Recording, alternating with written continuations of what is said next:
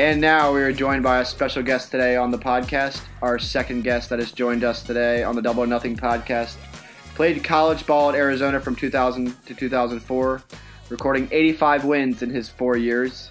A former ATP tennis coach, helping Taylor Dent reach as high as 21 in the world, and then progressed to an assistant coach at Arizona for seven years, and now was the 2018 Wilson ITA Southwest Coach of the Year. Now he is in his eighth year at Loyola Marymount University as the men's tennis coach and also Alex Alex's coach. Welcome to the show, Coach Tom Lloyd. How are you doing today? I'm doing well. Thank you for having me. This is exciting. Very exciting. So uh, we see your LA sports hat on. Uh, sounds like you're a big sports fan. How are you doing with the last few weeks and uh, watching your Dodgers play right now?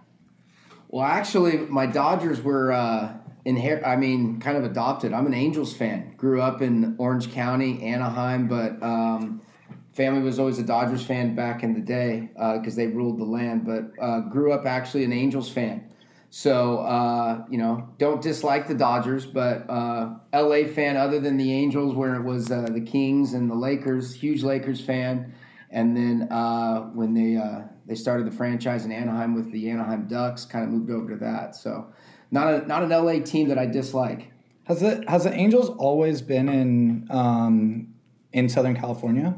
No, no, they've uh, they they moved over, but they were originally they were originally L.A. They were on the uh, the Polo Grounds back in the day, way back in the day, and then now uh, actually uh, an alum from uh, University of Arizona, Arte Moreno, was the first minority that owned a major league franchise and uh, put the L.A. tag back on them. Uh, so they're actually considered L.A. So going to your Arizona days, how was how was the college basketball team, football team uh, when you were at Arizona in the early two thousands? The the football team at Arizona. Yeah, both football and basketball. Well, basketball was huge. Basketball was it. I started in '99, so they were top four in the country basketball. I mean, they had the likes of uh, Luke Walton, Loren Woods, Gilbert Arenas. Uh, I mean, they were loaded. Richard uh, Jefferson. Yep, Richard Jefferson. Um, so they made it to the finals and lost to Duke. I believe my was it my sophomore year, so 2001, and uh, that was a tough one. But yeah, basketball. It was point guard you.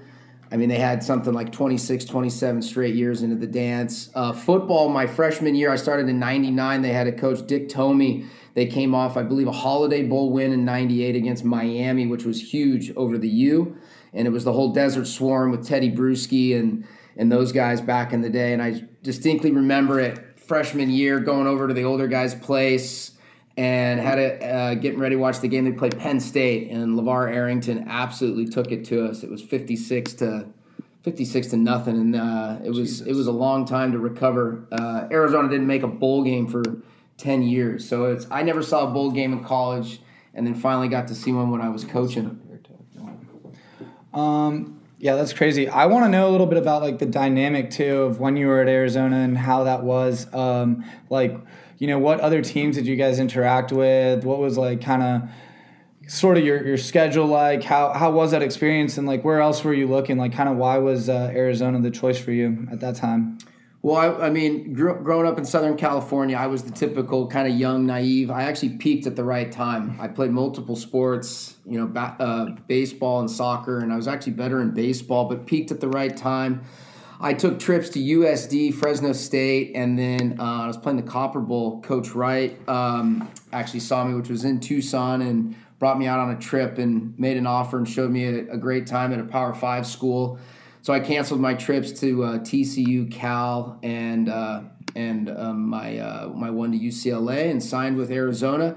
But as far as the sports teams there, I mean, basketball ruled the land. Softball was was huge, believe it or not. They had they were a dynasty. They still are. Um, but the teams that we hung out with, uh, believe it or not, we hung out with women's soccer, uh, softball, uh, gymnastics, and obviously women's tennis.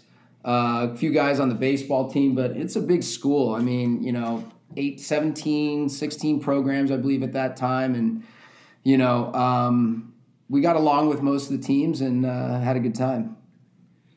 For some reason, most men's tennis programs always are associated with women's soccer. I don't know why that is. You know. Yeah, Tom's I, heavily associated with uh, women's soccer. yeah. I actually I married one of the soccer girls, so uh, it ended up working out well for me. Um, but yeah, I don't know what that is. I don't know.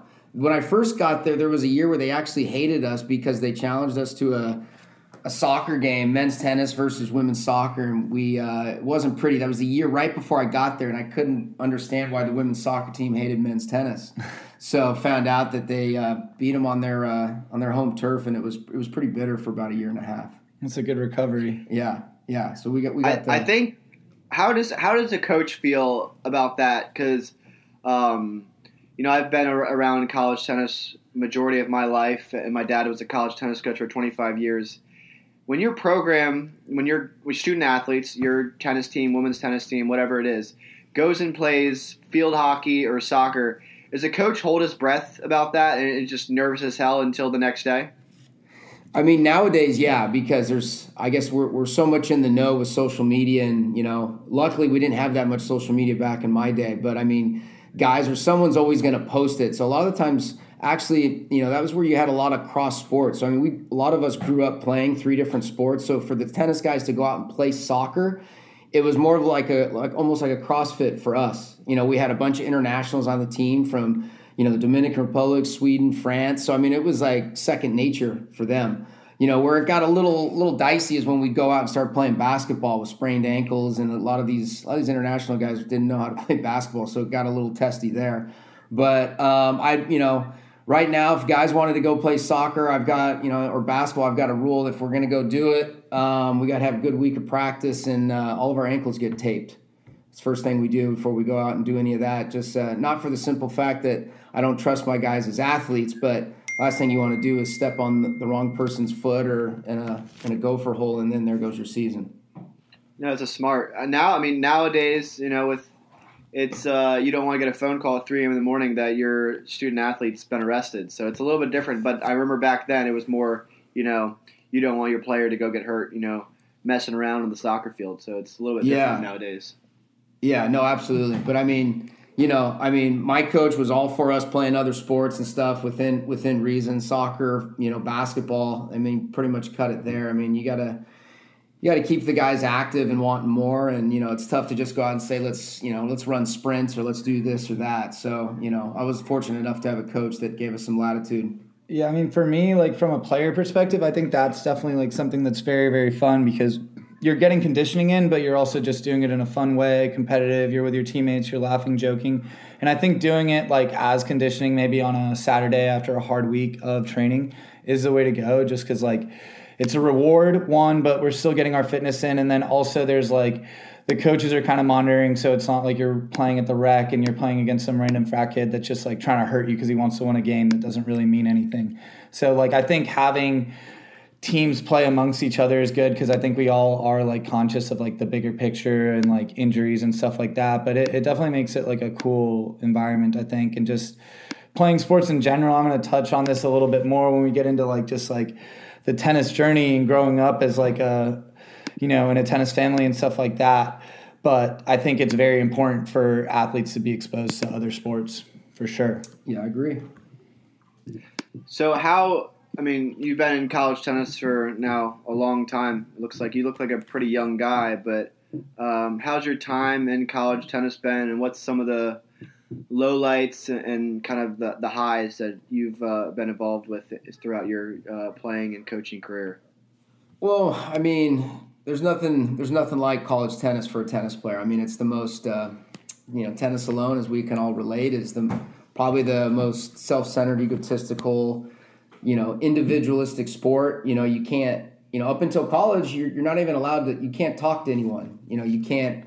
Only person you can talk to is yourself or the referee, and 95% of the time, there's not even a referee around. So that's why you see a lot of us walking around talking to ourselves or our hand or our rackets.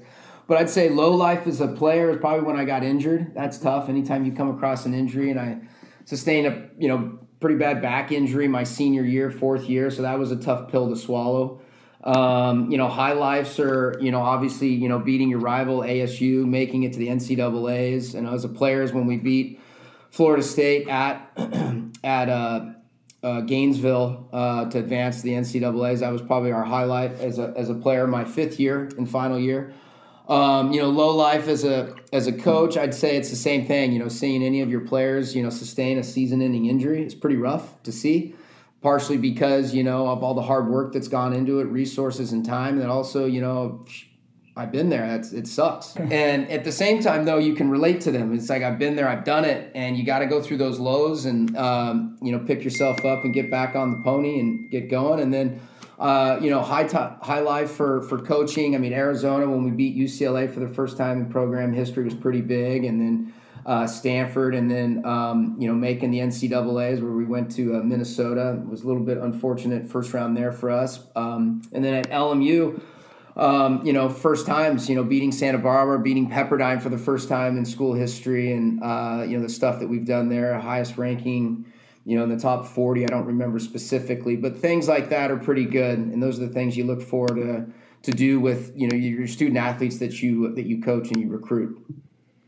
Going honestly, talking about uh, your career too and your tennis upbringing and stuff like that um, a lot of people that are older tennis fans um, and tennis people know you and they know they know your dad first uh, because he was a great player himself. He was a professional player, and then obviously that was like an integral part of your life growing up in that environment. So what was kind of like that like? I know you kind of told me about uh, you know you putting nets up when you're like eight years old and stuff like that, and I just think like me and Clark both have like tennis dads as well, you know, where it's like all right, I'm losing this first set, I'm down a break and dad's in the car now, but uh, that's just kind of how it is. But how is that like for you?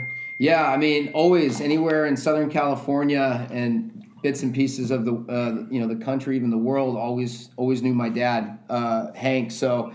You know, he was a kind of a pioneer, entrepreneur, definitely with his own business, Hank Lloyd's Orange County Tennis. You know, uh, has been a kind of the you know matriarch in Southern California with with tennis, both playing and coaching and teaching. And I was fortunate enough, you know, I, as I said earlier, I was brought up. I played you know three different sports. Was your dad your coach? He was, yeah. And then we finally had a. You know, my mom got sick of uh, hearing us argue and going at it, so she, you know, it was actually the tennis court at their retail spot in, in Tustin, California. She was helping some customers inside, and we're yelling and screaming and cursing at each other outside. So she goes out, and you know that's enough. That was it. And then you know got me another coach that we agreed upon after that. But yeah, you know it's it's been in the in the blood, and you know still to this day, you know you go around. Everyone always asks me how my dad is, or an umpire, or another coach, and so was fortunate enough to be exposed to that at a very early age, but also too of what he showed and what my parents showed was just the, that hard work.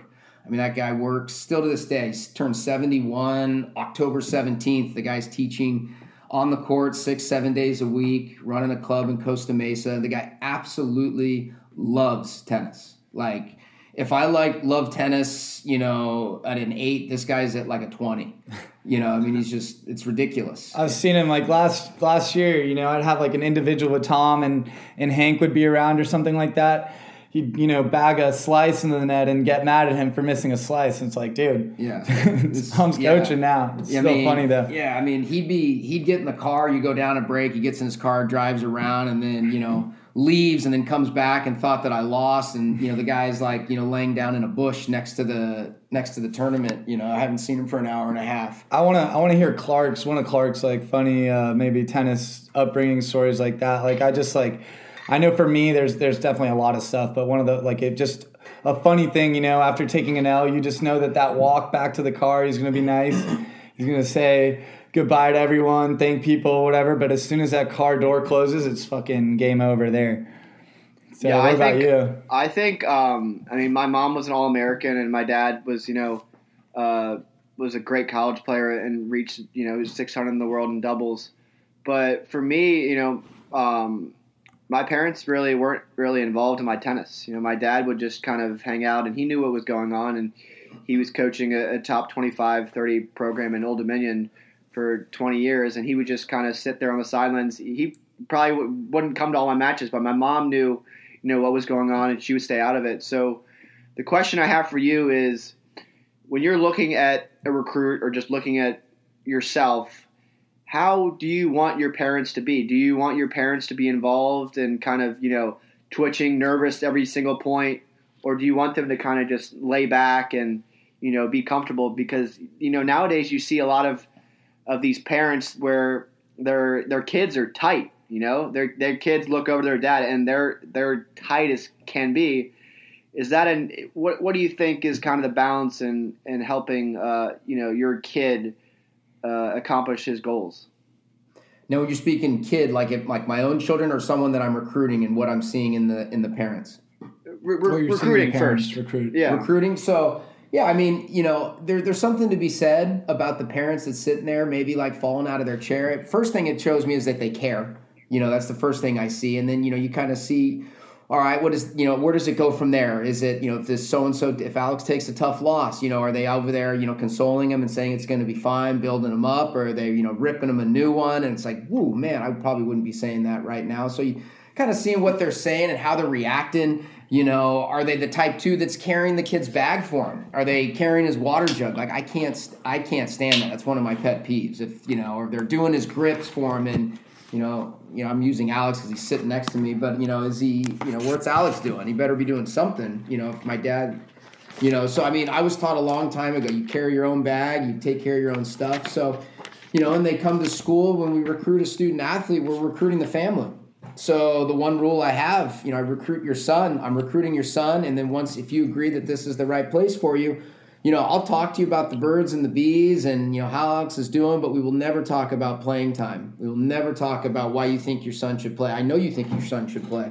Um, and to be honest, you know, I've been pretty fortunate. I haven't really had, you know, a parent that's called me. You know, they know where the where the the line in the sand is, you know, when they sign on the dotted line and and that's it. And it's I think you get that through trust and communication and um, and having that having that understanding before their their son decides to say yes. I think yeah, I, I agree with you, and I kind of think that there's just not one right way to do it either. Because there's going to be times when a parent needs to be supportive, and there's going to be times when uh, a parent needs to give their kid a kick in the ass as well. And it's like balancing that, but I think there should be definitely like a separation where it's like, you know, father, mother first, and then, um, you know, I'm coming to your tennis matches and stuff like that. And I think as a as a coach, I would imagine, at least from my perspective, I think you're honestly, I think you're recruiting the, the player. I don't really care that much about the family. Sure, that's important, and that's important in the background of the player. But a big part of college, I think, is growing up and becoming your own man. Like if I'm like messing up or something, you know, I wouldn't want my coach like communicating to my parents just like a teacher would. You know what I mean? Like a teacher doesn't email your parents uh, unless you like sign on to that if you like fail a test. And so it's about taking accountability for yourself and like becoming a man and and all those type of different things. So I think as that as that coach, once it's like you're in college now, all right, your parents are at home, and this is like a, a new thing. It's like going to Hogwarts. Yeah, no, absolutely. Um, I mean, I've never reached out to a a parent or a family member unless I thought there was something uh, maybe gravely wrong with that student as far as you know mental or their health. Anything Just else, it's serious. you know you're dealing with adults once you come to college. But I mean, for the most part, if you're a if you're recruiting an international kid, most of the time you don't have to deal with the parents. You know, if you have an American kid like Alex, who's you know few hours away from from school, you got to take a little bit you know deeper dive at the parents um, and how you know how they are because you're going to see them more than the international parent at the matches.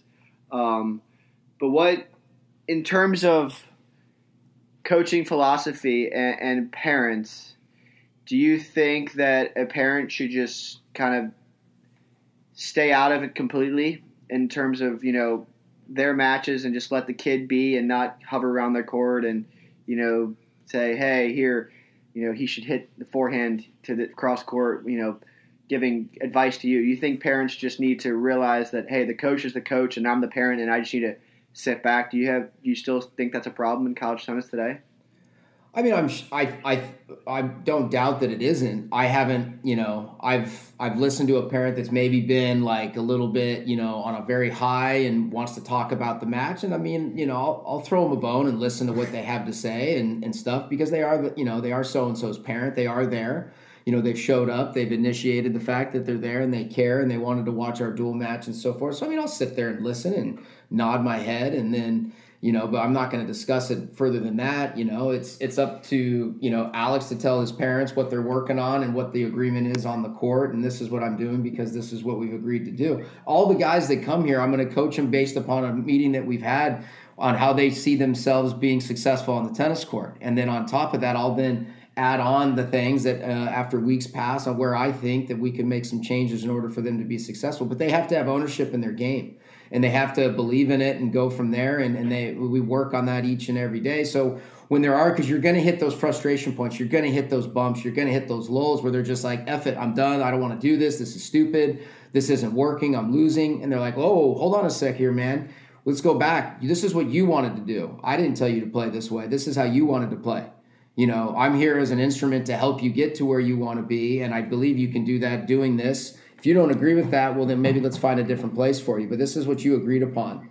Um, now, there's going to be a little tweak here or there. You know, I mean, we're not going to say, okay, if someone comes in, I want to be a strict serve and volley. It's like, well, that may not work in this day and age. We might have to might have to rethink that. So, to within a certain extent, you know, we have that discussion. But you know, as far as parent goes, I mean, it's tough because in tennis you know, you you guys have both lived it. You're a lot of the time your parents are the person that's with you on the road. They're paying for it and stuff, so they feel like they have a great deal of investment. And also too, when you go to college, you know, you're not getting full rides. And there's a, a certain you know feeling that the parent has something to say now like i said fortunately enough i haven't had to deal with said parent that feels that they have the right to come in and tell me how to coach so you know i'm still uh, at least that's as a head coach. I've had it as an assistant coach, but I haven't had it as a head coach yet.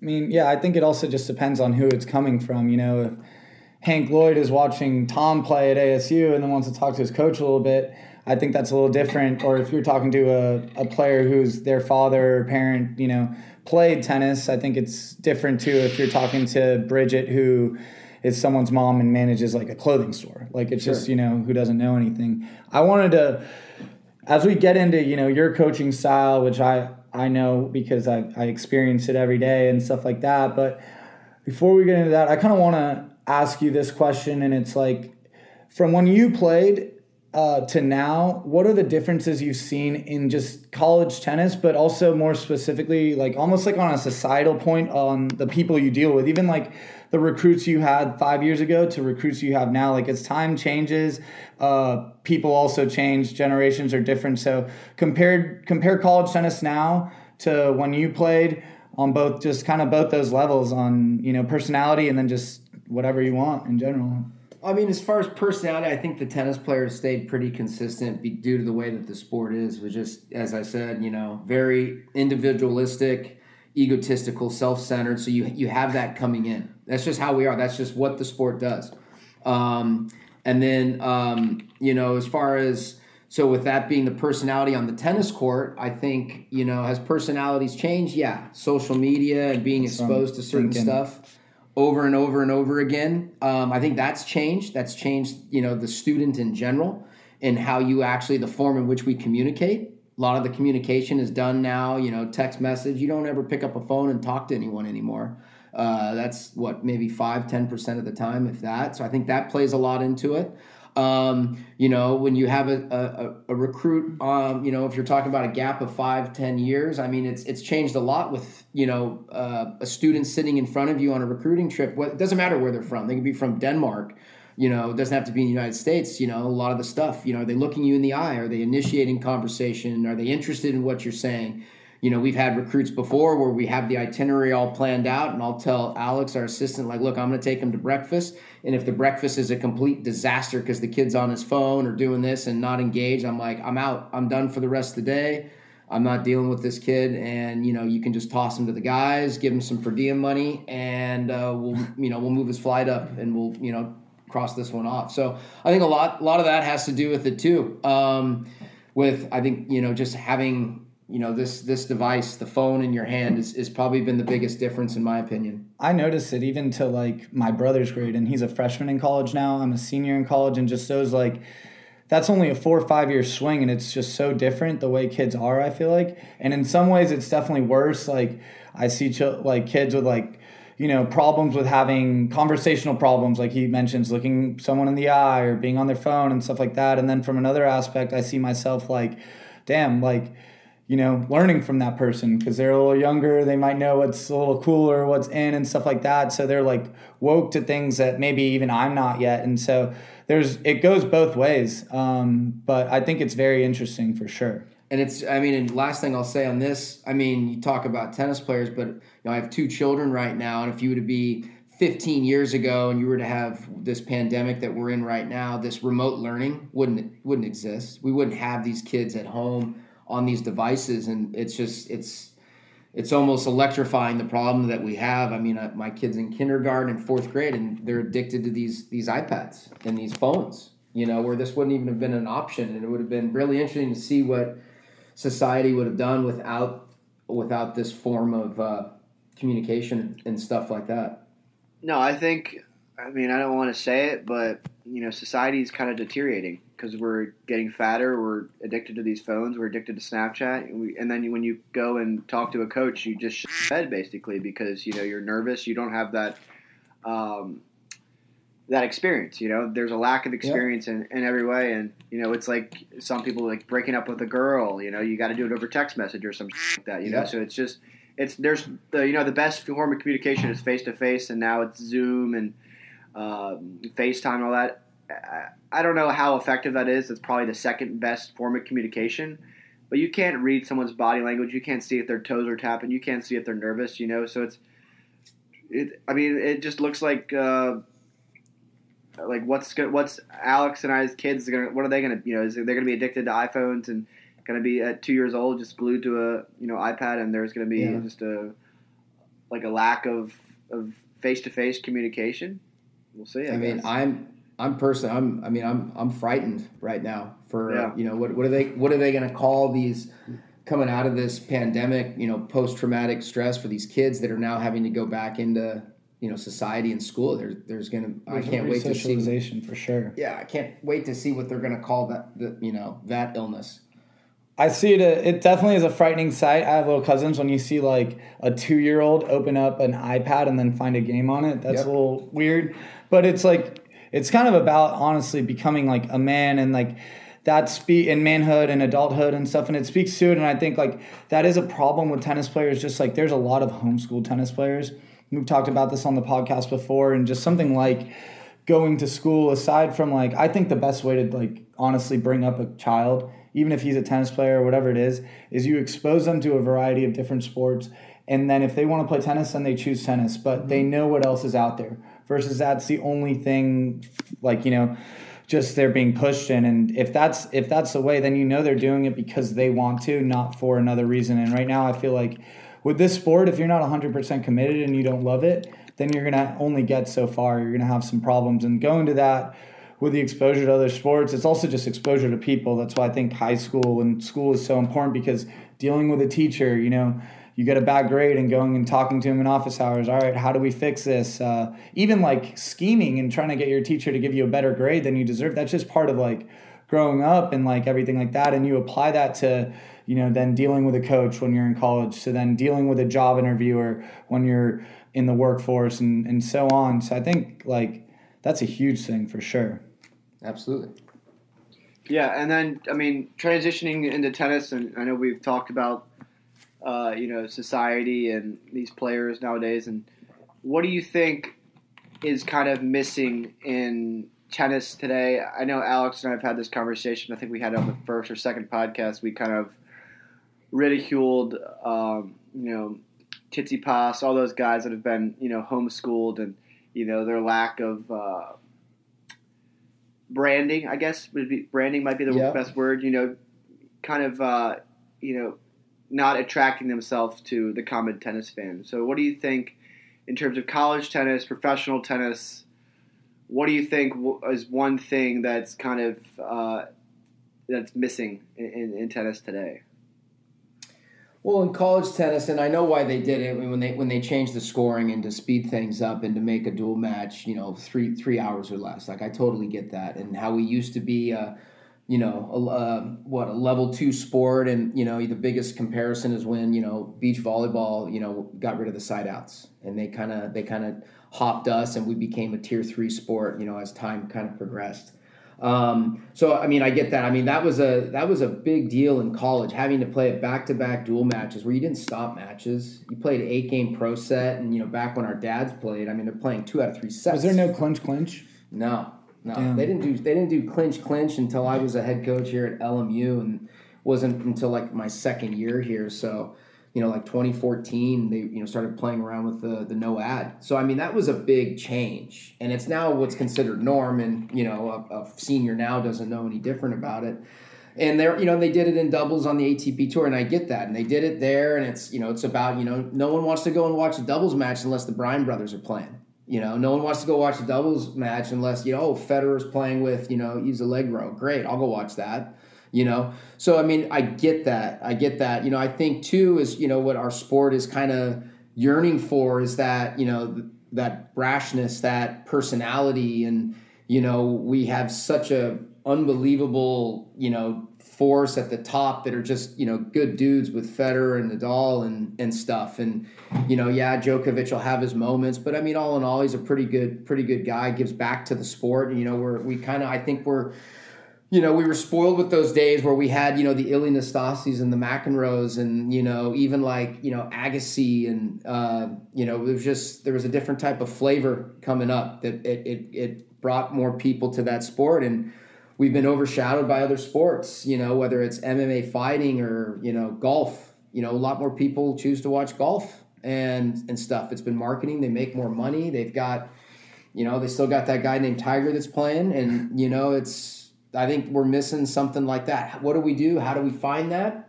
I don't know. I mean, we'll we'll see kind of how how how the how this progressed. This pandemic and COVID cer- certainly hasn't helped, but you know, it did help that we were able to get those tournaments off at the U.S. Open. That was huge. So, you know, I think a guy like you know Kyrgios is is big.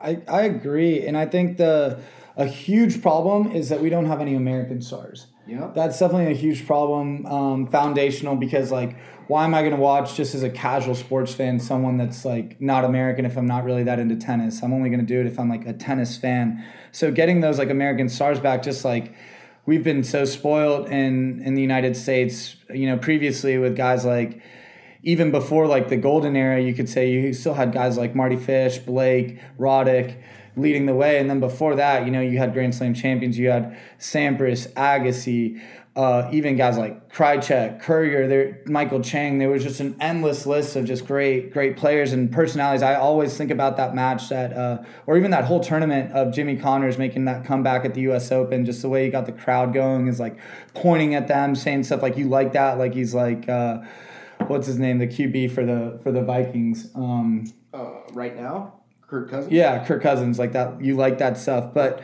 also the ad point. I think that's good. So this is my perspective on it. I don't. I feel like you maybe don't like it, but I think it's good. I think we need to structurally change tennis on other levels to make it quicker and more exciting. But as a sports fan, what do you want to watch the most? You want to watch the uh, when the stakes are the most high. That's what's in like very fun. The game seven, the last second shot with two minutes left. In every other sport, you can win by one point. You don't need to win by two. So I think why deprive the fans of bigger points? Because that's what sets the. Uh, I think that's what sets like the greatest from regular people or good tennis players, and that's the ability to play the big points better. And so why not give the fans more of those high stakes points where you know both guys are pants, and it's like whoever has the biggest really is going to kind of execute and win. Yeah, no, I mean, I get the whole the scoring makes sense. Like, I totally understand. You know, I mean, I think if that's one of the thing, if we're comparing what's different back from when I played to now, it's it's the longevity of a tennis match. You know, has the has the game changed? Well, maybe the the mental aspect of it has because a 30-15 point now is a lot different than a 30-15 point in 1999. You know, there's a there's a you're going to play probably double the amount of tennis once you add in when you once you factor in the ads. You have that, and then you've got to get up. We used to play, we used to play five and a half hour dual matches, and then have to get up the next day and Do it you know again. do it again against Stanford. You know, But isn't And- that that's the kind of the fun in it too? You know, like for yourself playing in, or you just finished two matches and you just won six four in the third, four three against Stanford, whatever, and you're like, oh, I'm a little sore today. You know, it's nine o'clock. I'm gonna go hang out with my girlfriend or go to the bar, and then you know, and, and at 11 a.m. I gotta be ready to go. So it's kind of the fun in, you know, I guess back then you guys were a little bit tougher, I think, and, and now we're For we're sure. kind of in a soft soft age. So you know when someone looks at the schedule and goes, "Oh shit, we have to play ninth, the October nineteenth, October twentieth, October twentieth first, three dual matches in a row," they're like, "Oh, I don't know if I could do that," and then, but I feel like you know. The '90s and the in the early 2000s, people were embracing that. You know, like, oh, my Yeah. body's gonna be beat up, but I'm gonna, you know, go out and try to beat UCLA on Saturday, then USC on Sunday, and then you know um, another school on, on Sunday on Monday. So it's just like you know the, the fact of playing and playing and competing and competing, and I think you know there's a lack of um, competition in, installed in, in our, our bodies nowadays. You know we're missing some. Well, yeah, competitive I fire. mean, yeah, and you used to used. To, I mean, if you had to, you know, you, you didn't get a DNF. You DNF meant you meant you default or you quit. You know, now it's just like, oh, match match is done. All right, cool, man. Shake hands. You got stall tactics. You just like, okay, well, Yeah. you know, I mean, I probably would never have finished the match. You know, if I played nowadays. Um, so, you know, it's it's just it's different. It's just it's different. It's good, but it's just different. as a player though too you kind of want that like let's say my team is winning and stuff and i'm gonna lose probably i'm down in my match but my objective even if my team is losing honestly my objective is just to stay as if i'm losing my match to stay on the court as long as possible you know giving myself hope to maybe turn it around but if not like why why take an l if you don't have to you know stay out there as long as you can and continue to fight for sure But yeah, then my my retort to that is is that then we're setting up this this generation to be used to not having to lose. Where if you walk on the court, you walk on the court, you want you want a result, you better walk off the court with the balls, or you go up and you shake his hand and say I quit. But then it's going in the books as a result. It's going in as an L. So it's, It's, like uh, you look at it, it's like, wait, what happened to that match? Oh, I I quit because we had another match the next day. I was cramping. Oh, okay. You know, where now it's like, oh, you can kind of look up, stall. You know, this guy's going to get it done. This guy's going to get it done. Call a call a trainer out, get a little two minutes, and then all of a sudden, boom. You know, where you don't. I think, and especially with a a sport like us in tennis, you don't get results. A lot of guys get robbed those matches. You know, where you're you're actually beating a guy because of that no ad point. It's an equalizer.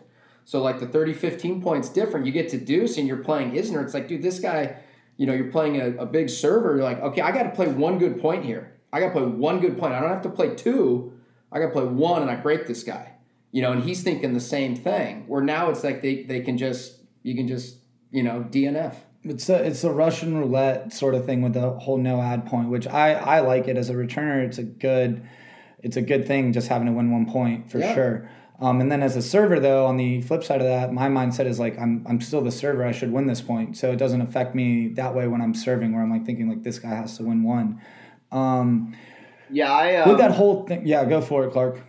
when uh, so I was a um, in my freshman year of college, I went back to watch a high school tennis match, watch my you know former high school play, and they were playing in the state finals, and there was this kid that you know was a prominent uh, you know recruit. He was going to a, a local Division One college, and he was playing a guy that on my my team, uh, my high school, that was going to the Naval Academy, and on paper the guy other guy was supposed to win.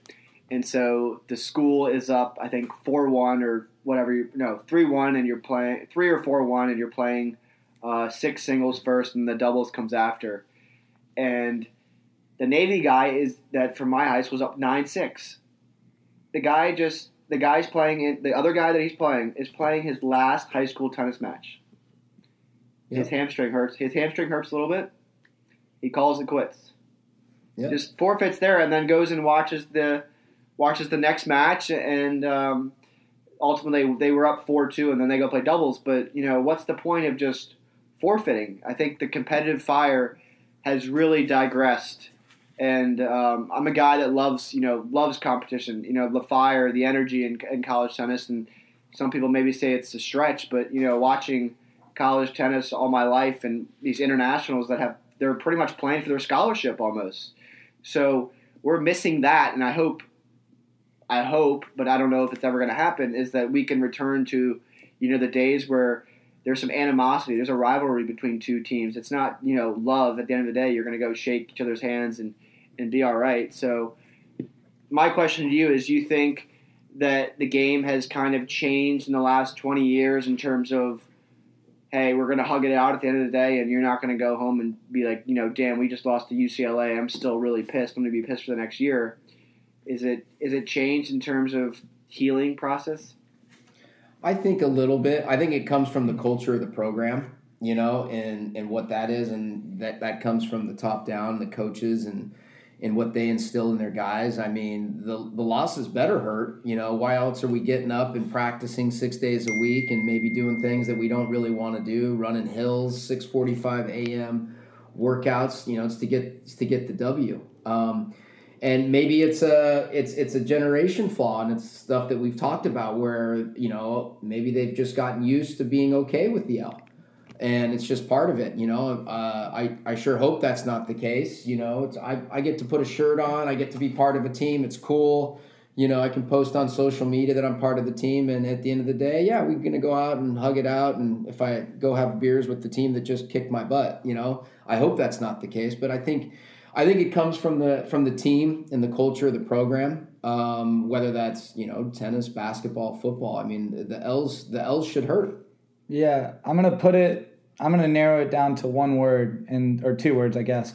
Participation trophy. That's kind of like what that whole mindset is. It's like particip- participation trophy mindset, culture, stuff like that. Like I love the the rivalries. I love the hate. I love my favorite thing in the world about college tennis is, and what I think is so unique is just being on a court on six courts down the row, side by side competing with your like brothers, you know, like fighting it out with them. They're going through. I look over to my right and I see my uh, my teammate going through the exact same thing as I am. Like we're in that together and we're just battling. It's like being in war, like kind of like you're on the front lines or you're in the trenches and and your brothers are next to you. And so I think that's what's that's what's sick about it. I know as far as like pulling out and things like that and all that. Like Tom Stance is very being his you know um, I guess player. Um, it's very it's very similar to mine where it's like if you go on the court it's to compete you know if there's a nagging injury or something like that before it's like all right are we good enough to play this match? If we're not good enough then let's all right let's go get treatment and we'll recover and we'll get ready for the next one. But if if we're playing that match then there's no excuses. You're finishing that match and you're going to compete on the court. Yeah you got to go out and you got to compete. Yeah in terms of what alex is, is talking about and, and just college tennis i know we've talked about the fire and all that. Do you do you think college tennis gets enough publicity at the end of the day? And what is what? How do we kind of help it grow and maybe even monetize college tennis so we can? I don't want to use these three words, but save college tennis at the end of the day because we see yeah. so many programs getting cut now nowadays. Yeah, I mean, does it get the enough you know the right publicity? Probably not. You know i'm a bit biased being you know a tennis player and coach but i mean like i've said you know we've been we've been jumped in the ranks. I you know i don't i think we're still at a, a considered a tier three sport. You know we, we haven't hit our stride. I think you know um, you know certain federations have done a great job you know you know london the, the lta and um, even you know serbia the, some some countries are really doing a really good job and not to knock the USTA or anything, but you know, we've got a pretty big opportunity here uh, to do something. And yeah, we've we've struggled. We've struggled. Uh, college is struggling. You know, in the during this pandemic, it's been the most um, dropped sport of any other sport since it started with the, the most recent Fresno State. Uh, dropping their program. So, I mean, yeah, I mean, what are you going to do? In the end of the day, we're, we're a non revenue sport. We're non-revenue sport. Very few programs, you know, charge for the turnstile coming through with with fans. Um, in certain areas, it's tough to get fans. Even in a in a city like Los Angeles, there's so many things to do. In LA, you know, even programs with, you know, Pauley Pavilion struggles to fill their fill their facility up just because of the you know the nature of where we are. So I mean, what can you do? I, we've got to have better better idea and better better funding in the grassroots. We got to get more kids involved. We got to get more people involved. We got to do a better job at the Parks and Rec. And where does that come from? That comes from the the association, the USTA or ITA and whatever, and and, and funding. Uh, you know those programs and, and starting and starting from there. I mean, it's it's it's a movement, is what it is. You know, I think we can all do a better job in promoting our sport. But at the end of the day, you know, what do you see on TV? What's more on TV? You know, we got to start with we got to start with that. You know, if you know if, if LeBron or you know was playing tennis, it would be pretty interesting. That's yeah. That's why why why I go to the things like more American tennis players because I think non tennis fans used to watch tennis because of those personalities like Agassi and. Uh, when you i don't know when you talk about those things also just on a on a fundamental basis when you're growing up and stuff we we all played with regular tennis balls now they're going to the red dot stuff and that's totally different in the way people are developed and also just like a mindset thing. Like i think red dot is low key a little bit like particip- uh, participation award type stuff and the way people market themselves. But i do really want to live like as tennis players we love tennis and we also want to grow the game and make it better. And i want to definitely live in a world where number four player on the tennis team is getting as many girls as like the backup quarterback, you know?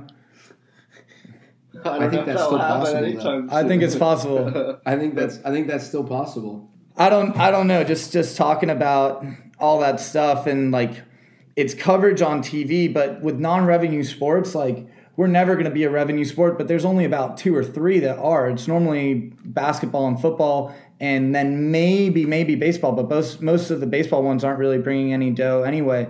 Uh, so that's why it's got to just be on you know people's minds by having like a figure to look at, uh, you know, like an American tennis player or something of that nature. Otherwise, I don't, you know, we're never going to be a revenue sport. Well, and it's tough too at a professional level. At a professional level, if you're top twelve hundred, if you're the, if you're the, if you're one out of twelve hundred in your sport, how many sports where if you're one at if you're one in twelve hundred, do you make less than hundred thousand dollars? Only tennis. Not if, a lot. If you're if you're tw- if you're the if you're one of twelve hundred of the top football players and or soccer players in the world, you're making a million dollars a year easily. Mm-hmm. Minimum. You're losing money. If you're, the, if you're, if you're, if you're 350 in the world, you're losing correct. money nowadays. Correct. You're. I think yeah. you clear maybe you know maybe twenty eight thousand dollars, and then you spent triple that just to just to travel. So I mean there's a flaw at the top, you know, and hopefully, you know, the the, the pros and the and the federations are advocating that we got to have you got to have more prize money and points at the lower levels. Um, but it's tough. It's tough. There's yeah, you, there's a lot of ways to do it. Do you think that um, I know this debate has been it's kind of circling around California with Newsom right now. Do you think it's appropriate to pay college athletes, or are you not in favor of that? Um, that's a good question. I mean, you know, I'm kind of on the fence with that because of not not because of my job, but I, I don't know what to think with that because it's tough. Because then what do you okay, if you pay the student athlete, then they've got to pay taxes. Does the how many people are really actually going to make the big bucks when if you my, pay your student athletes? My my theory is that hey, you're paying. So who's the top quarterback right now? Mac Jones at Alabama. You're paying sure. him, and now look at the women's golf. The last player on the women's golf team. What's Title IX going to say about hey Mac's making hundred thousand dollars a year because he's the quarterback and he's slinging around, and then you got the third string quarterback, you know. So, yep. what do you have to kind of equally pay Mac and then the women's golf? I mean, what's what's the negotiations there if you're just going to let Mac make hundred thousand dollars and then everyone else is going to make maybe two grand? You know, if you're not well, if you're not one of those one of those top players. Well, if you're your own if you're your own employee and you can pay, I mean, you're probably going to have an you can have an agent, and it's up to the agent to get you that deal, or with that you know used car sales, you know, down the street, or selling Toyo tires. I mean, that's that's where it gets a little squirrely. You know, you got people that are TikTok, you know, pros and you know whatever D three, you know, number five girl on whatever team. It could be a legend in TikTok and could clear sixty thousand dollars that way. You know, should that girl get it? Yeah, why not? Yeah. You know, she's done a good job doing that. Good for her. You know, I just think if if you're talking about pl- paying the top athletes in college, of what percent would actually make a profit after you because then I mean I haven't kept up with it that much, but then you factor in their scholarship. You know, so you gotta you gotta pay taxes on your scholarship. I mean, you're gonna have to be paying these kids an awful lot of money. Well, I think it's just likeness. I think that's what it needs to be. Like if he's getting a bunch of jersey sales, then he should get a portion of that. Because it's not like you're going to pay somebody a salary based off of how they perform. Because that just it doesn't work that way. And what I would say to what you're what you were saying about the example with the football player and maybe the female golfer, it's like the one thing is like that football player is going to get paid no matter what if he's going to get, you know, if it's legal and everything like that, and uh, the NCAA approves of it, he'll get that hundred grand. Um, and if it's not legal like it is now, like he's still going to get that hundred grand. Trust me. So that's why it's just like I think maybe making it more so legal is just a better way to make it safe because then they can. Uh, you know, then they can navigate it and there's regulation to it and people know it's going on and stuff. It's almost like drugs, really, like making something illegal to legal. I mean, if I put my coach's hat on and one of my players came to me, I would probably be take the side of you know what this is probably bad because then they're going to be more more apt to probably focus on that and what the paycheck's going to be than trying to figure out how to hit a low volley. You know, so I would I would probably if I had to if I had to weigh if I had to weigh in on it and you know bet my house on it, um, I would probably say you know to not not pay student athletes just for the simple fact for the you know for the coaching staffs. I, yeah, I think it's before though. Like, and it's I don't think we'll ever run into a problem like that with tennis. But for football, it's like all right, pay. I'll give you fifty grand if you come to my school. That's yeah. what it is, and that's gonna ha- that that happens. Yeah. Um, people don't want to talk about it, but uh, it's you know it definitely has happened and continues to happen. There's all these violations, and it happens in those revenue sports. So I don't know. It's obviously it's definitely a debate. It's it's a touchy subject. But I think they're going to get the money regardless. It's just not under the table anymore. Yeah, that could be the case too as well. What um as we get into a bit of like your coaching style and things like that, I kind of want to touch on just like influences you have. I know that you're um, not your father, but your coach in college was a huge influence on you, and how how has that shaped you as a coach and things that you've taken and learned and um, you know been mentored into what you are now? Yeah, Coach Wright, Coach Bill Wright, rest his soul. Um, yeah, he was a big deal. He was a big part of me deciding to go there, and it's just I saw, I actually saw a lot of my, a lot of my dad and him, uh, and a lot of the other coaches that I had in him. The guy was a, you know, been around tennis for forever, and he was just, he was the type of guy that you just you felt comfortable telling him just about anything uh, and also uh, you know you wanted to win for him. You wanted you know you wanted to go out and leave it all out on the court and fight and compete for for him and and and the cats. So I mean that was that was a selling point. No, you know, no offense to any of the other coaches that recruited me or that I went on the trips with, but you just felt that connection. You know, with that, you know, he always had the guys over for dinners and the women's team over for dinners and stuff, and you know, you just it felt like it felt like home is what it did. It felt like home, and it, it felt good. And uh, you know, he gave he gave us you know a lot of line and latitude where you know he allowed us to fail, and we failed a lot. And you know, when it came down to it, you know, in the end, you know, you make an NCAA's with a tough match. You know, you looked over. We talked about earlier, looking over and seeing a parent jitty. I mean, he was pretty calm and cool. He's pretty much seen everything under the rainbow, and you felt you felt a sort of calmness too so try to embody that and project that with with the guys that I have now and the team and stuff. So it was a it was a big part. Is um, do you kind of take what things do you take away from your dad and from from other coaches? I know there's a level of like imitation to inspiration where you draw things from your experiences in the past and then you know you apply them to your coaching philosophy. So what do you do with Alex nowadays that have that's really you can think back to your time at Arizona or your, or your kind of your junior tennis uh, journey that you've kind of applied to, to Alex and his teammates? Well, I mean, I mean, grew up. I mean, you didn't. There was no days off. You know, you practice. You know, I don't. I never went on a vacation until, gosh, maybe I was 26, where I didn't have my racket with me wow. on the trip. So See, I mean, that I mean, was instilled. We're right. Society nowadays is soft. I mean, you can. I mean, like, I mean, we would go our family vacation. We didn't go skiing. We didn't go water skiing. We didn't go to the river. We went to Catalina, and Catalina has tennis courts. Brought your rackets. That, that drove my mom crazy. We So- would do the same thing. Yeah, I mean, my mom too. I mean, she was you know never played or anything like that, but she got it, and you know, go over there, and I got to listen to my dad. You know, even in college, I brought my tennis rackets. I come home from college in the summer, you brought your tennis rackets. So I think finally, I can't remember the exact trip that it happened, but so that was instilled. You know, these guys, you know, I'm not feeling good today, or I'm tired, and it's like, oh God. All right, well, then why are you here? Um, figure it out because you're losing an opportunity today to get better, make your teammates better. So, you know, I've had to, I've, I've calmed down in a bit with that from my younger days now that I've been doing it for, you know, 15 plus years. But that was instilled. that, You know, you, I mean, the guy is, like I said earlier, the guy's still working seven days a week and the guy's 71 years old. So um, that was a big deal. And that was how those guys were you know, whether it was him or my my best friend's uh, dad, Phil Dent, or you know Syd Ball, uh, these guys that I grew up around, they just they lived it. They lived it. And you, um, we highlighted in the introduction, you were a big part of Taylor Dent's career.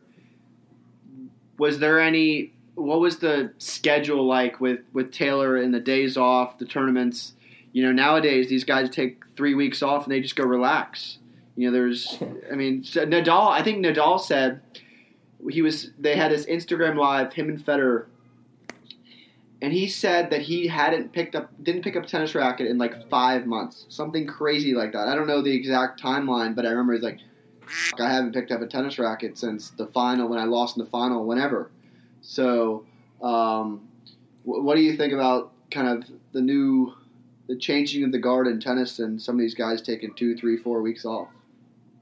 Well, first, let me set the record straight that you know I had very little to do with Taylor Dent being the tennis player that he was. If anything, we were you know we were best friends, and if anything, I was uh, you know a sounding board, uh, a familiar face on the road, and we worked very well together. Um, but you know, as far as Nadal or these guys today that are able to do that, I mean that guy's that guy's Nadal. You know. Um, you know, as far as you know, if I you know take it down, you know, these other guys that are aspiring to be Nadal, I mean, or Fed or whatever, it's like those guys get to do that because they are who they are. You know, they have they get every they can have every excuse in the book as far as I'm concerned. You know, with what we're witnessing with these three guys being Djokovic, Nadal, and Fed, it was just incredible.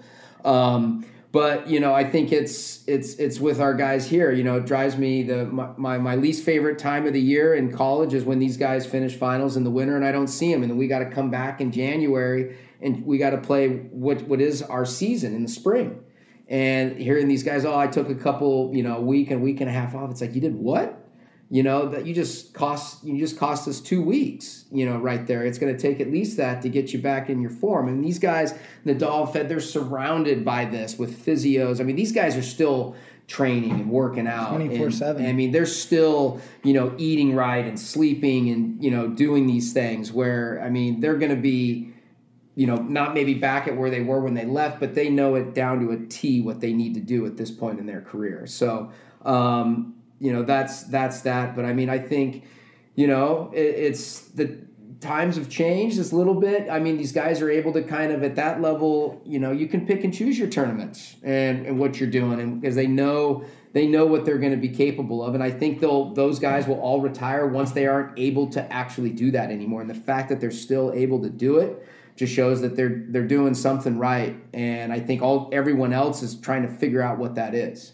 And everyone's got a different uh, potion or modality that they need to find. And I think we have we're seeing that with these these you know these guys that are coming up, whether it's Tsitsipas or you know uh, Dimitrov, who's still trying to figure it out. I mean, it's it's it's interesting for me from a tennis fan, coach, and player to see these guys that are incredible tennis players, and you got these three that are just still dominating the game and they're my age, close to my age, which is incredible. It, I think it is for sure incredible, um, and there's there's not one right not one right way to do things. They all have different approaches and stuff. But Federer at one point in his life was playing 30, 35 tournaments a year. Like he's like almost you know forty, so he's not going to do that anymore. But there are some guys that need to play a heavier schedule, like Davydenko, and that just I think that just changes based off of where where you're at. But as as a tennis player, I think the guys that I look up to the most, I look up to those idols like Nadal, Djokovic, and uh, Federer. But I think it's looking at guys like Taylor Dent, guys that are just like us, you know, someone, you know, Tom grew up with Taylor, played all the same tournaments, things like that. And it's just like those are the guys that, you know, made a career because really like a dude like Nadal or Federer, they're they're anomalies. But that's why you respect almost the dudes that are like 25 to even like 200 in the world because like they're no different than than you are. They just uh, they just did the work, and so it's admirable that they've made like a career out of that for sure. Because not everybody's like just special like that, like a Nadal. Yeah, I mean it's it's it's it's you know, and Taylor was one of those guys too. I mean, he was one of the last. You know, I think he was at the tail end of Henman's career, the last serving volleyers. I mean, he had to change his game in order to keep up with being able to play in that r- rigorous schedule. And in the end, you know, the end of his demise was that was that horrible back injury. And then when he made his comeback, he wasn't a traditional serving volleyer. The the the surface had changed so much and it had gotten so slow that it was it was unreasonable to think that you could serve and volley at that level um, and be successful with how good these guys were um, from the baseline.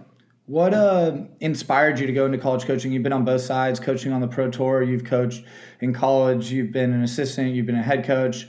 Um, what got you into it, and uh, why do you why do you think you do what you do versus uh, being a, a private coach or coaching on tour or whatever? Well, I was so when I when I graduated from college, I was actually I had my best my best year, my fifth year when I came back after my injury, and then I sustained a, a weird growing injury uh, our first Pac-12 weekend, and then played out the career, and then I was rehabbing back at home. I remember I was at one of my my my uh, parents' tennis shop in Tustin, California, stringing a racket, and I have you know what I'm gonna try getting the job. So I had an interview set up with Adidas and Nike and then I get a phone call, and it's it's Taylor Dent's dad, Phil. Phil, what's going on? He goes, hey, uh, you know, Taylor's USTA coach is having his second kid. He's got to leave. Can, you know, would you have any interest in flying to Madrid? I said, sure. When? He's like, tomorrow. So I said, okay, sure. So uh, his agent called me up, set up the flight and everything, and then, you know, uh, long story short, you know, I ended up being with Taylor for a year and a half. And while I was with Taylor, we were at the Bollettieri Academy. We moved there, both Orange County guys, and we moved to Florida. And we're at the academy. We're working out. I'm doing all the same workouts that Taylor's doing. I remember being in the gym specifically and thinking how cool it was to see these other, you know, academy kids in Bollettieri's, and then you had, you know, you know the the football players there, and you had every type of thing. And I remember thinking, this feels like a college again. This I, I kind of miss this because you know we're traveling 36 weeks out of the year. You know we're never home, and I'm like, this is this is I really enjoy this. And then it's like I made that thought in my head. Like it'd be cool to get back into into college coaching. And then Taylor sustained his his his injury in his back, and then I got the the call from uh, Tad, who was the head coach at Arizona at that time, and asked if I'd interested to come back as the assistant. And that was in 2006, I believe. And ever since, it's just been you know, there's no time like college tennis in, in, in, a, in a tennis career, unless you're playing Davis Cup, but you're only doing that for a couple weeks a year and it's it's just you can't you can't replicate what we're what we're privileged and I'm able to do for a living here. It's just it's it's it's really cool. It's kind of um, you know you see so many high school players that are good and you know they're in between Division One, Division Two, Division Three, and they just opt to go. Hey, I'm just going to go to the bigger school and, and I'm just going to study. You know, so it's it's sad whenever I see that you know, like because you know I've had such an incredible college tennis career. Uh, you know, I lost in two conference championships, never really got at the NCAAs, but um, you know, luckily the NCAA is is giving a year of eligibility back, so that's something to consider for all these seniors. But what's your advice to people that are seeking college coaching positions and kind of the grind of hey, you know, you're not going to just make it right, right away. You're not going to be like David Roditi, who just gets a phone call from a booster and becomes the TCU men's tennis coach because he was, you know, one of the top players at TCU and was a you know very good coach on the ATP tour. What um, what's kind of your your advice to a, a guy that might not be uh, the best player that he was at that specific college, or you know, the most sought of? What, what's the guy? What's the advice to the guy that just wants to grind it out and really enjoys uh, the the competition and the fire of you know of helping student athletes succeed in, in the classroom and also on the tennis court? I mean, first and foremost, you're you're a ser- you're a servant of the student athletes. You've got to put you know they that's it's your life. You know, it's 24 7. It's, you know, phone call at 3 a.m. with someone in, in Europe. It's, it's everything. It's a lifestyle. You know, if you truly want to make a difference and be part of it, then um, you've got to be a servant to the student athletes in the university in which you work for. And, you know, and you've got to be a, a yes man and a, a supportive uh, proponent to the, the, the head coach or coaches that you're that you're working for and that you're uh, representing. Um, and like you just said, you've got to be ready to grind. You got to be ready to grind, and you know, go do a couple hours with the team, four hours with the team. You know, strength and conditioning. Maybe at certain schools, you're running that strength and conditioning session. You know, and then you know you're making ends meet you've if you've got a wife or a kid or if you know if you're solo you got to go grind out at the local club and teach some lessons and you got to be ready to do those things um, you know if you're looking to get in and you're maybe in your last year you can get a master's program you know that volunteer position is is pretty crucial that's kind of your ticket in where you get that year of experience um, that you can put on the resume even though it is only a year but i mean that could uh, that could work kind of move mountains for you if you're with the right with right program and the right position comes open. That's very cool. I think yeah, I feel like it's definitely about getting in there early. I think people that go from assistant or volunteer assistant then to assistant, it's like paying your dues for sure. Absolutely. And then some people are luckier and stuff like that. Um, is there something that you would say uh, brought you to LMU? Um, what speak on that a little bit because obviously I you know I left a program just like you left a program to come here. Mm-hmm. What uh, what was attractive about it to you? Well, it was I was at a time where I was like, you know what, I've uh, I loved Tucson, I loved Arizona. My wife and I were living there. We were you know a rarity where you don't you don't you know come from a different state to go to the University of Arizona and then actually remain there. It's usually one of those schools where you you know you, you, alums don't usually hang around there unless you're from Tucson. So, you know, I felt like we kind of we kind of outgrew Tucson and you know my role there, and it was like all right, let's it's time to look for a, a head job. So there was a couple different openings that year, and it just so happened LMU was the one that um, offered first, and it was kind of uh, you know, blind luck because my my mother was an alum from here, and so was my grandfather, and uh, it was always the goal. Um, you know, for my wife being, even though we met in college, we're both from Southern California, so it was like we gotta we gotta do this and try to figure out a way to make this work, even though it's L.A. Um, and super expensive, but it was an opportunity, and you know, definitely a change in lifestyle going from assistant to head. You know, you're in charge of everything, and there's going to be more responsibility on the you know on my wife as far as where I'm I might have to leave for two weeks and go over to you know certain tournament and so forth where you know to have a little bit more latitude as an assistant. You know you're not you know you're not the head the head head guy not making as much money you know but um so it was kind of just the stars aligned. So my mom likes to say she went and she went to church and that's what what it was but you know I think uh, I think it was a, a few things what has what have you enjoyed the most about LMU in your kind of eight year run so far there? What's what's some of the the highlights that you look at? Just the the process of building the program. You know, it's really been a privilege and fun. Uh, you know what we've done uh, for you know for LMU. You know, when I first got here, you know it was. Uh, you know, no offense to the previous coaches or before me, you know, it's it's a it, it's been a tough spot. You know, you got you're right here within the juggernaut of Pepperdine that's dominated the conference for years, and then USD was right there. You know, as I said, you know, I was a naive young kid from Southern California. I wasn't going to look at LMU.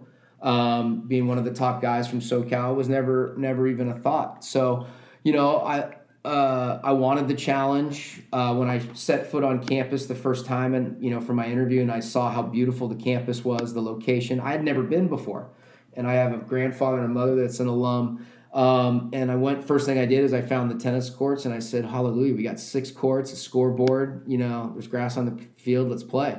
This is this is we can do something with this." And then. Um, so I, I've just enjoyed it from the simple fact I was super um, lucky to inherit just a great group of guys that I inherited in, in 2013. Those, those guys were huge, and they were a huge part of the building block of the recruits that we brought in and what we were able to do. And it's been a process, and we're nowhere near done, but we've done some great things in the previous seven and a half years, and we're looking to build on that with the the crew that we have now with uh, you know Alex being part of that and the and and the type of culture that we have. So it's been fun. That's just the whole process. Yeah, I definitely think uh, coach is he's totally transcended the program and just sports in general here at LMU. Um, and brought in the right people to create a good culture because that's what it is. You know, as a coach, you're not the one striking balls out there, but uh, it's putting the pieces together. Maybe some of those pieces aren't the highest ranked dude, but it fits culture wise. And you know, as a coach, like you can develop that guy, and like that's it's like the Spurs kind of in the sense where it's like it's you know you don't put a team of superstars together if you can get superstars together that's great but you got to make sure that that culture fits and here we have something where what I'm a part of I think is really cool because uh, historically this has, hasn't been a good program, but since Tom took over, it's just making strides every single year. So to try and accomplish uh, and have that opportunity to, to, accomplish new goals, I think is something that's like super super cool. Um, and it's definitely he sparked it all eight years ago.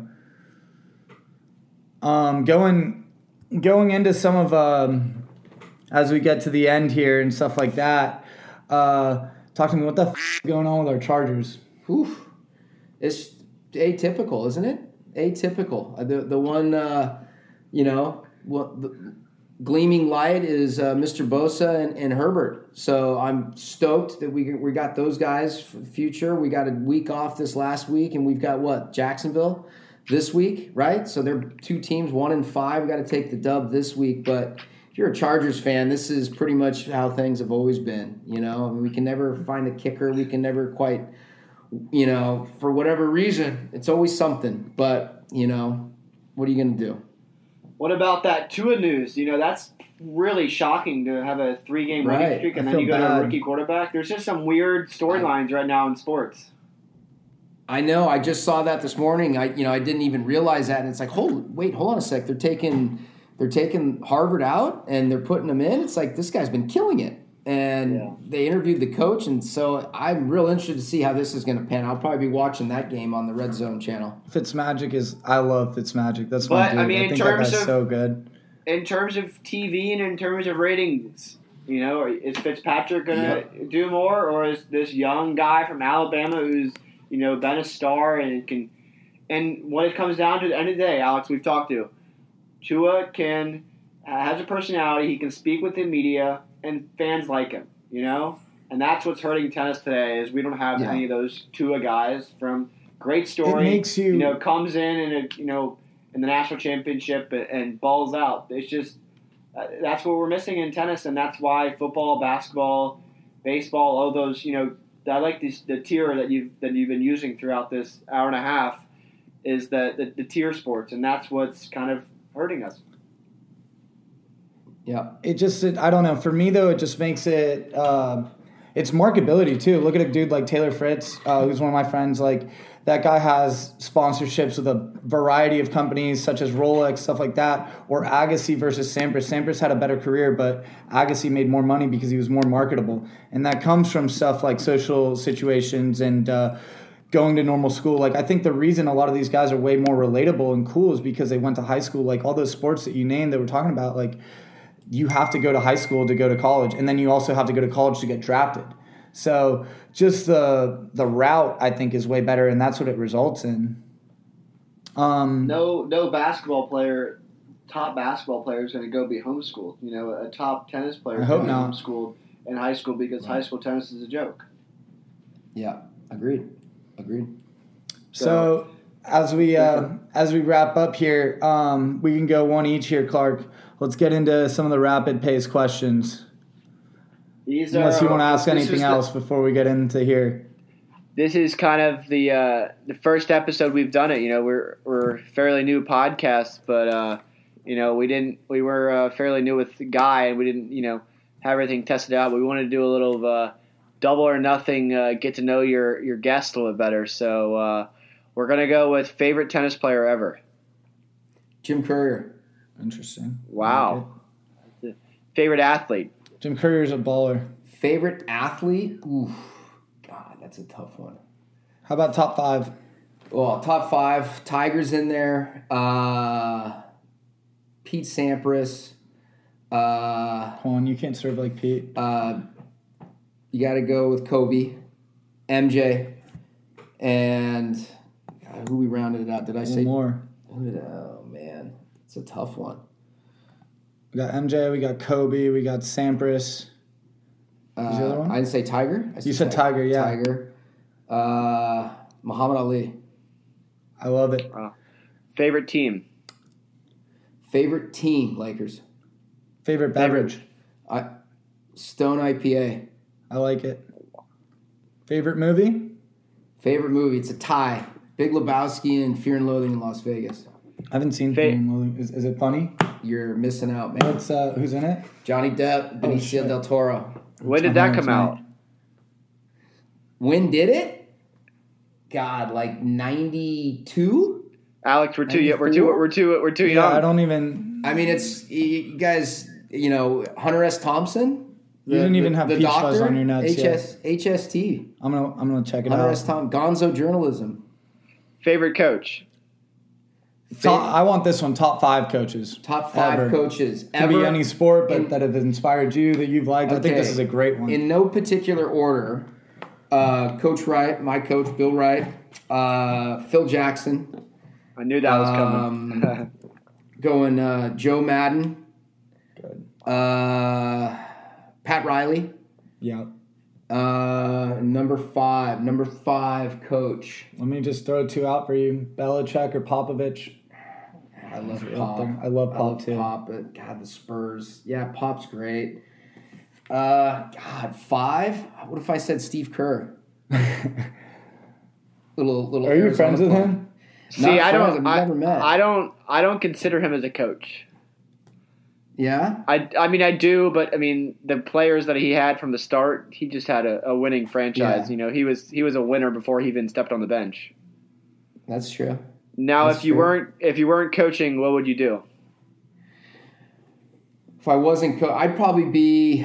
I I probably would have been doing what I was doing when I got the phone call. Would have been in working with a, uh, you know, like a Nike or Adidas. Started off low and worked my way up. That was kind of the plan. I had a business degree, so I'd, I'd be in some way or another with with a company like that. Uh, Dead or al- alive? Yeah, Alex, you go with this one. Uh, dead or alive? If you could have dinner or go get drinks with five people, who would they be? Jim Carrey, um, Jim Morrison, Kurt Cobain.